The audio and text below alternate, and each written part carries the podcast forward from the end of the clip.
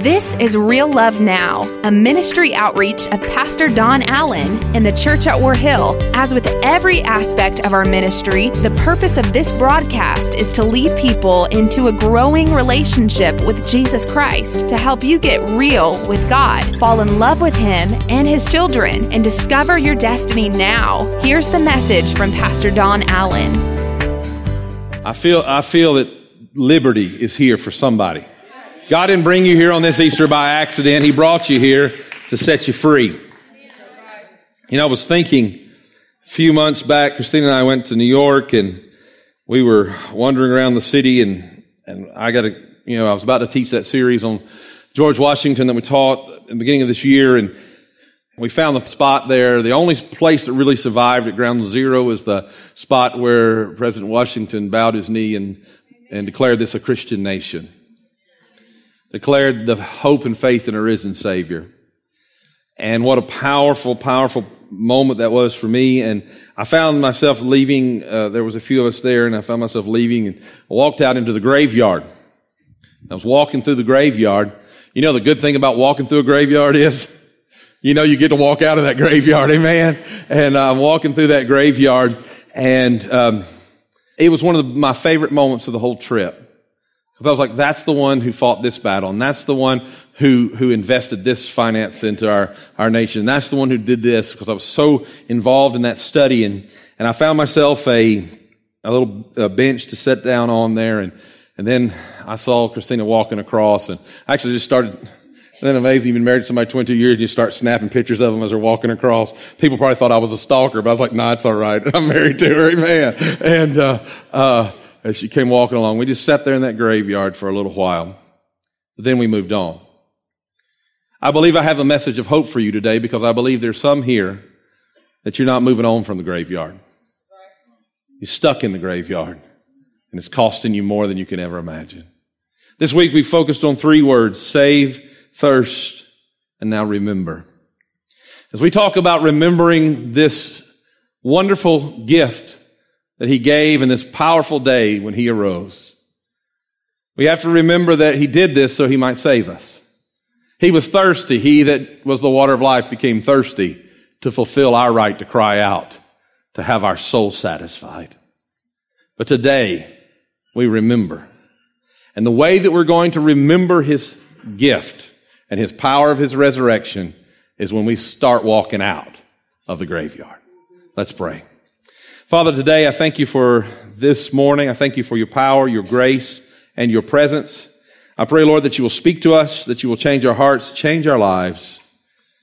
And now let your word grab hold of who we are in Jesus' name and change us. You see those chained to a tombstone. May the chain be broken. In Jesus' name, amen. Luke chapter 24, beginning in verse number 1 remembering it's time to get out of the graveyard. Luke 24 and 1, but very early. Some of you, that word very early on a Sunday morning hurts you physically. very early. I want you to notice these women that we're reading about at this point, they are somewhere that they have no business being and they had to get up early to get there. It's costing them something. Very early on Sunday morning, the women went to the tomb. Why are they going to the tomb? They get up early, they lose their sleep, they're exhausted, they've been through a grueling experience, but yet they find themselves getting up early, going to the tomb on Sunday morning. Notice this, taking the spices that they had prepared. And if you prepare something, some of you prepared a meal for today, and odds are you had to go buy the supplies and it cost you something and you had to get up early to get it ready. And these women were getting up early to go do something that had cost them something that they had already been told not to do. And I wonder how many people that are listening to me today that you're busy doing something you have no business doing. Well, I feel the Holy Spirit already. You're going to a graveyard celebrating something you have no business celebrating and you've already been told better. And it may leave you like these women, because when they get there, they found that the stone had been rolled away from the entrance, so they went in, but they didn't find the body of the Lord Jesus. Now notice this, and as they stood there, puzzled. Now wait a minute. They got up early. They spent time and effort preparing to go somewhere they have no business being. I'm going to show you that in a moment and they found themselves puzzled. Are you with me? Costing you something, keeping you from sleeping, and leaving you puzzled. By the time you leave this place, I want those three areas of weakness to have left your life because I believe that God has sent a word. I was walking through the resurrection experience. I was in the garden and, and they were looking at me saying, why don't you pray with me? And I'm like, I'm trying, you know? And, and all of a sudden the Holy Spirit spoke this message into my heart. Remember, remember. And the reason that these women were losing sleep over a problem that was costing them something and they were left wondering where is the Lord in the middle of this problem was because they had forgotten what he'd already said. And I just happen to believe today that there's hope for you in Jesus Christ. And if you will get tired of getting up, losing sleep over the problem that's haunted you all of your life, you'll stop preparing to feed that problem and you go and stop realizing what God's for, start thinking God's forgotten me and realize if you will remember what God's already told you, you'll stop going to the graveyard and you'll move on with your life. Two men suddenly appeared to them clothed in dazzling robes. The women were terrified, bowed with their faces to the ground. And I think that we lose the tone of this scripture because it's so poetic in the King James when the King James says, why do you seek the living among the dead? He is not here. He is risen as he said. Isn't that beautiful? And it's so beautiful, we miss the tone. But the New Living gets the tone right. I love this. Why are you looking for the living among the dead? Why are you looking for somebody who's alive among the dead? Let me translate that to modern day Georgia. Those of you from the north, you might take you a moment to catch up with this, but I'm going to say it just like this.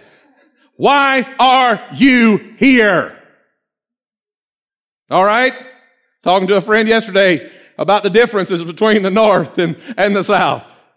And this is what he's saying. Why are you here? They're going, I don't see that tone. Read the rest of the passage. Why are you looking among the dead for someone who is alive? He isn't here. He is risen from the dead. Okay, pastor, I still don't see the tone. Look, remember what he told you. Why are you here? Remember what he's already told you. And I know I'm jumping the gun, but I feel the power of God in this place today. And if you will stop allowing yourself to lose sleep, prepare for something you have no business doing, and stop going and wondering where God is, the key to finding your hope is remembering what Jesus has already said about you. And let me just even shoot the gun even more today and say this. What he said about you is that while you were in your sin, he loved you enough to die for you, to deliver you, to set you free, to loose you from that thing that's trying to hold on to you. That's what he's already said. That's what he's already promised. But we forget what he's told us. We forget what he said. He says, remember what I told you back in Galilee, that the son of man must be portrayed into the hands of sinful men and be crucified. So he says, hey, what are you doing here? Don't you remember that Jesus told you that when he went to Jerusalem, they were going to arrest him? Don't you remember that he said they're going to crucify him? But don't you also remember that he said on three days later, I will get up and come alive? Now, wait a minute now. These women had prepared to take care of a God who couldn't do what he said he was going to do. Why? Because, here's the grace I have for them, they had forgotten what he said. And I love the next part of this verse that it says that he would rise again on the third day, verse number eight, and then they remembered that he had said this. Why would they have forgotten? You see, these two angels, they, they didn't get it. They couldn't understand. It's like it, they did not fathom why these people didn't honor what God had said. Somebody said, I, Pastor, I still don't understand what you're saying. The angels don't get it why they weren't remembering what he'd said because the angels exist to fulfill his every command. What does the word say? That God's will would be done on earth as it is in heaven. Every word that he speaks is all they breathe to do. And somehow they don't understand, they can't fathom man's abilities to forget God's promises. But here in this example of the frailty of humanity, it took hope to cause them to remember his promise. That day when they wrote, they got to that tomb, they had forgotten what he'd said until he wasn't there. The main reason we forget is because we become too fixated on our present circumstances. We forget that he already told us there would be trials and there would be tribulations. We forget that Jesus said, you're going to suffer things here. You're going to go through things here. We get a bad diagnosis and we don't understand. We find ourselves going out there trying to earn His love, trying to find His love, and we find ourselves puzzled when He's not living among the graveyard. But He's called you to more than that. We get caught up in the circumstances, but I believe the biggest reason is this. This may seem a little harsh, but I believe we doubt that he's really got this. I believe we doubt that he can actually do what he said he's going to do. And because we doubt that he can do what he said he's going to do, we forget in the middle of the storms. You see, the disciples were overwhelmed with all they had seen. They were overwhelmed with the dreams, excuse me, and investments that were smashed around them. They were overwhelmed with the brutality of his murder. But they forgot the most important part. He's got this. He even told him in John 14, 29, I have told you these things before they happen so that when they do happen, you'll still believe. I mean, that's pretty blunt. He said, I'm telling you, they're going to arrest me. I'm telling you, they're going to beat me. I'm telling you, they're going to crucify me. But when this happens, don't lose sight. I'm telling you now so that you won't forget three days later, I'll be back. Now I can hear some of you now as I'm talking about the power to remember. Matter of fact, when I said my topic was remembering, some of the spouses in this place elbowed their spouse and said, praise God we're here today. He's talking to you. Amen. but the truth is, you may have a memory problem, but the main reason that you can't remember is because your memory needs training. My study time for this message I've discovered some very interesting techniques that allow you to train your memory. Almost all memory champions will tell you that there's nothing special about their memory other than the fact that they have taken the time to train themselves how to remember. As a matter of fact, they've taken MRIs of, of their brains and they've discovered that these great memory champions don't use any more of their memory uh, part of their brain than you do. And some of you going, well, where's the hope? Where's the hope in that for me? They don't use any more of their memory brain than you do. But the only thing that's different is they go from using just the memory portion of their brain to they ignite also the part of their brain that most resembles the creator, the part that allows the creative abilities of the brain. So they couple their memories by internalizing what they're trying to memorize into a creative part of who they are. Now, some of you that have been in church a long time know where I'm going with this, but I want you to understand that the way that they're able to remember these things is because they cause something within them to remember what God had done in their life. And God allows us to internalize even in the middle of storms. Now, I've been preaching to you this morning, but I'm trying to give you life. I'm trying to give you power that can change your life. And the thing is this, in order for the promises of God to stick with you, not to blow straight out of your life every time the circumstantial winds change, you better start building your life around them. You see, they, they construct what they call memory palaces. They build their life around these things, and Jesus actually spoke about this in the Word when He said, hey, those that build their house upon the sand when the rains come, It's going to wash, and the floods rise. It's going to wash it all away. But he that takes time to build his life upon the rock, though those things come, that home will still stand. What drives you all the way back to that graveyard every time your failures come knocking, every time regrets show up in the middle of the night, what keeps you tied to that grave is you've not internalized the promises of Jesus Christ. The promise that also says that he that rose from the dead is the firstborn of many brethren. That though we were dead in our sins, we are now alive in Jesus Christ. We are not who we used to be. We're not the person who was bound up like that anymore because now we are a new creature in Christ Jesus, founded on a rock that cannot be shaken. But if you don't internalize it, you'll find yourself losing sleep over your problems.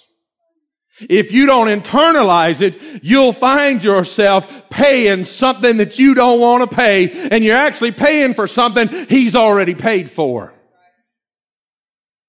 And then you'll find yourself puzzled, wondering why God doesn't love you. When the truth is, he's already given you promises of hope. You see, it's important for us so that we begin to internalize this. So we can give the disciples a hard time about not remembering. this. I mean, how do you forget this? Jesus said, hey, they're going to arrest me. They're going to beat me. They're going to crucify me. But don't, don't worry about it. Three days later, I'll get up. And we can think, well, didn't they listen? Well, imagine for three years, the disciples have been hearing the promises of God over and over and over again from Jesus. In just one chapter, it got kind of confusing. In Matthew 13, I mean, it wasn't like Jesus said, okay, this is Matthew 13. But in one day, it gets kind of confusing. He tells them, the kingdom of God or serving God is like this. Seeds and weeds. Oh, okay. Well, the kingdom of God, eh, really like hidden treasure. Oh, oh, oh, oh. seeds, weeds, hidden treasure. Well, well, well, the kingdom of God, it's really like an expensive pearl. Seeds, weeds, treasure, pearls. Well, no, no, guys, since you're not getting it. The kingdom of God is very much like a fishing net. And then he looks at them, and I love what he says in verse 51 of that chapter. He says, Jesus looks at them and says, Do you get it? Do you understand all these things? And what did the disciples say? Can you imagine Peter bumping everybody around him? Just shake your head yes. Shake your head yes. Because if we don't get it, he's going to tell us something else, and then we're really not going to get it and they just fake it. And here today, I think that most Christians want to get it. They're tired of being chained to the graveyard. But the truth is, they're really faking it. So, how will you ever recall what sets you free? How will you ever find the way out of the graveyard? When you learn to see yourself in the promises of God. As long as you're still dead in a tomb, and I feel the Holy Spirit of God speaking, as long as you're still see yourself uh, uh, uh, yesterday's addict, let me tell you something. You might have been that yesterday, but that is not who you are anymore. You need to stop seeing yourself as that that messed up, lying, cheating, thieving, adulteress, uh, fornicator. Uh, I mean, should I go on? You need to stop seeing yourself that way, and you need to start seeing yourself as a child of the living God, bought with a price, sealed with the resurrection power of Jesus and see who you can become. Now imagine that moment Jesus said, okay, we're going to Jerusalem. They're going to arrest me. They're going to kill me. I'll rise again. Pretty blunt. How do the disciples know if he's being literal or figurative? Because just in a few days he walks by and he says, see this temple that took 46 years to build? Or he said, see this temple? They're like, yeah, the one that took 46 years to build. He said, yeah, tear it down. I'll build it back in three days. He was being figurative for a moment. He was being literal at one moment, figurative at another. So they were supposed to take this literal or not, they didn't know. But can you imagine? Can you imagine how they would have felt if they'd actually believed his promise? Could you imagine? I mean, it still would have been upsetting. They arrest him in the garden. It still would have been devastating. It's okay, guys. He said this. It still would have been earth shattering when they watched him be beaten. It still would have caused them to doubt on every side, but they would have had his promise to hold on to when he was crucified. If they'd actually believed his promise, would they have lost so much sleep? If they'd actually believed his promise, is anybody getting what I'm trying to tell you? If they'd actually believed what he said, would they have wasted the money on the spices? If they actually believed what he said, would they have been shocked or would they have been shouting? And I've come to tell somebody today, it's time for you to actually believe what Jesus has said. I want you to understand, some people may doubt it, and you might find other places that can fuel your doubt. But I came in here to rock your world with truth today that says, I really believe that He really died, and I really believe that He really rose from the dead, and I really believe He can do everything He promised you He would do.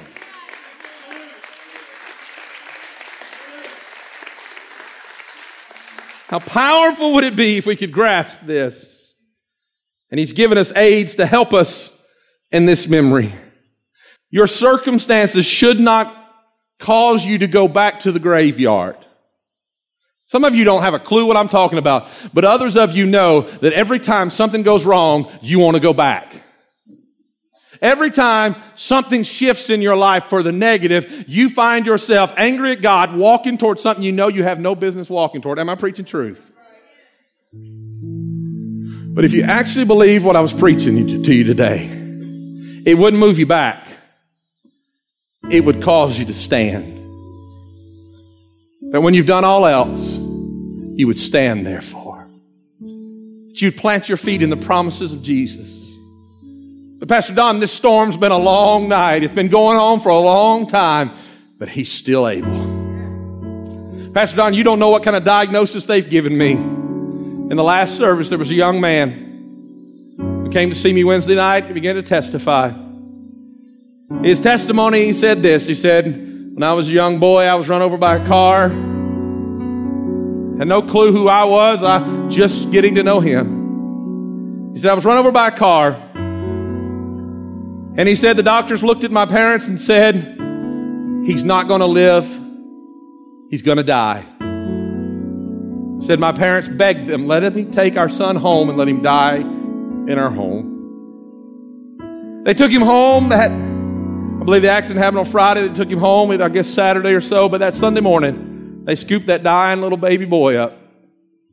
They drove a little church on the corner of Pilgrim Mill Road in Cumming, Georgia my dad was the pastor. As he's telling me this story, he didn't know my dad was that pastor. And he said, There's a little pastor there. And he called me to the front. He said, This is a story related by his family. And that pastor laid hands on him and proclaimed the promises of Jesus Christ over him. He said, They took me back to that hospital the next morning. And when they took me back to that hospital the next morning, listen to me carefully. He said there was nothing wrong with a little scar on the back of my head. And I'm still here today testifying to what God can do.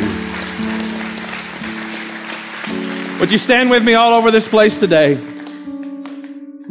You see, it's those kind of testimonies. You're an overcomer by the blood of the Lamb and the word of your remembering what God has done. That's a testimony. When you start internalizing God's promises for your life, you know, Jesus said, Hey, I'm gonna, I, am gonna do these things for you. When you go through things, remember what I've given you. There's one moment where they don't know what they're gonna do, and he says, Are you worried about what you're gonna do? He said, Don't you remember when there was 5,000 hungry people and I fed them? Or when there was 4,000 hungry people and I fed them? Just remember what I've done, and you won't lose sight of what I'm gonna do now. One of my favorite parts of this is every time when Jesus had told Peter, Hey, before the rooster crows, you're going to deny me three times? Do you know what happens when the roosters crow in the morning? Generally, it starts another one crowing and another one crowing. And so that means that every morning for the rest of Peter's life, he heard the rooster begin to crow.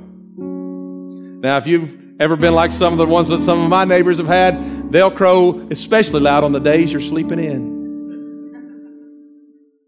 Beautiful creatures, though. Beautiful sound as they welcome the morning, but not to a man defeated, not to a man who's failed Jesus. But listen to the hope of this message.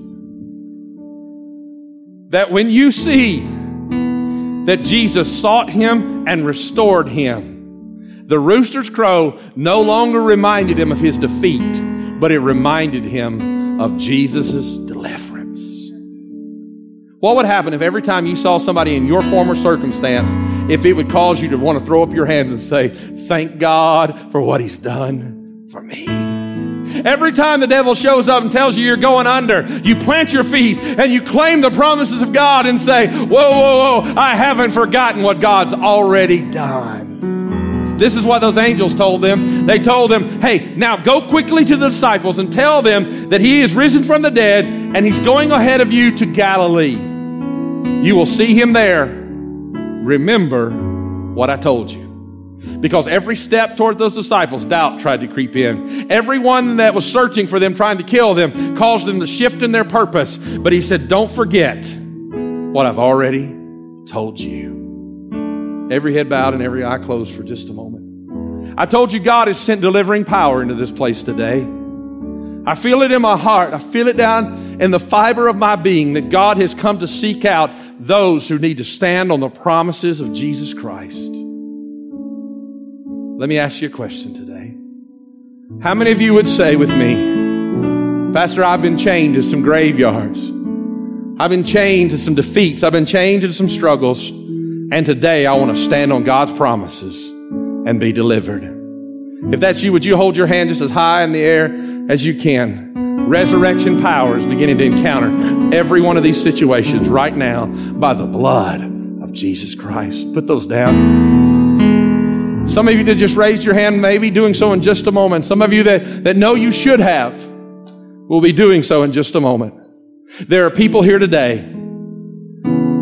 who cannot build your life on the promises of Jesus because you've never made him Lord of your life. As I'm talking to you today, God is dealing with your heart. You want to leave the graveyard of sin and shame behind. And you need to give your life to Jesus Christ. I'm not going to embarrass you. I want to pray with you right where you are. Some of you, this will be a, a, a decision for the very first time, and some it's going to be a decision that you've never taken seriously before. But you're going to settle your relationship with Jesus Christ point of clear dedication to Him as Lord. If that's you today and you say, Pastor Don, I, I want to give my life to Christ or I want to rededicate my life to Jesus Christ, I'm not going to call you from where you are. I'm not going to embarrass you. But God's dealing with your heart right where you are. And if that's you, would you just hold your hand straight up in the air today? Because I, I want to pray with you. Thank you, sir. Thank you, sir. Thank you, sir. Thank you, sir. Thank you, ma'am. Thank you, sir. Hold them up high. Hold them up high. Yes, Jesus. Yes, pray with me, church. Pray with me, church. Thank you. You can put those down. We're going to pray in just a moment, and these lives are going to be forever changed. I feel the drawing of God as you're praying all over this place. I think there's just maybe a couple more, a few more that have not surrendered. And you know He's dealing with your heart. You need to be able to stand on the promises but you know first you need to stand on the promise that He's alive. If that's you, put it straight up in the air. Hold it up as high as you can so I can see it. Hold it up. Thank you, sir. Are there others today? Jesus, thank you, man. Thank you, Jesus. All right, grab hands with somebody near you, if you would, today. We're going to pray for these that need that resurrection power for just a moment. Then we're going to pray for those who want to confess Christ. As you're praying, you don't know if the person beside you maybe raised their hand. Pray for them. And let's see God change these for all time. Father, I pray for these that are joined hands now. I thank you for the power of the agreement of the Holy Spirit. I thank you for the strength of God that flows throughout each of them. There are some here that are chained to so many bondages and so many sins. But right now, through the resurrection power of Jesus Christ, I thank you for breaking and for deliverance and for victory. Thank you for what you've done. Thank you for who you are. Thank you for your strength and for your grace. And Lord, now I pray for these that are about to make this significant step. As they enact their faith to confess their sins, you are faithful and just to forgive them of their sins. As they confess that Jesus Christ is Lord of their life and that he has risen from the dead. For your word says that we must believe in our hearts and confess with our mouth that God raised Christ from the dead. So today, we pray this prayer with them now. Let's all pray together. Jesus, right now, I believe your promise. And in Jesus' name, Father, forgive me of my sins. You see my life, the good and the bad. I give it all to you. I give you my yesterday. I give you my today. I trust you with my tomorrow. And by faith, from this moment on, I'll never be the same. By faith, I declare Jesus is my Savior. God is my Father. Heaven is my home. I believe He died for me. He arose for me. And now I am born again. Amen and amen. Come on, give the Lord a resurrection Sunday morning celebration. Hallelujah.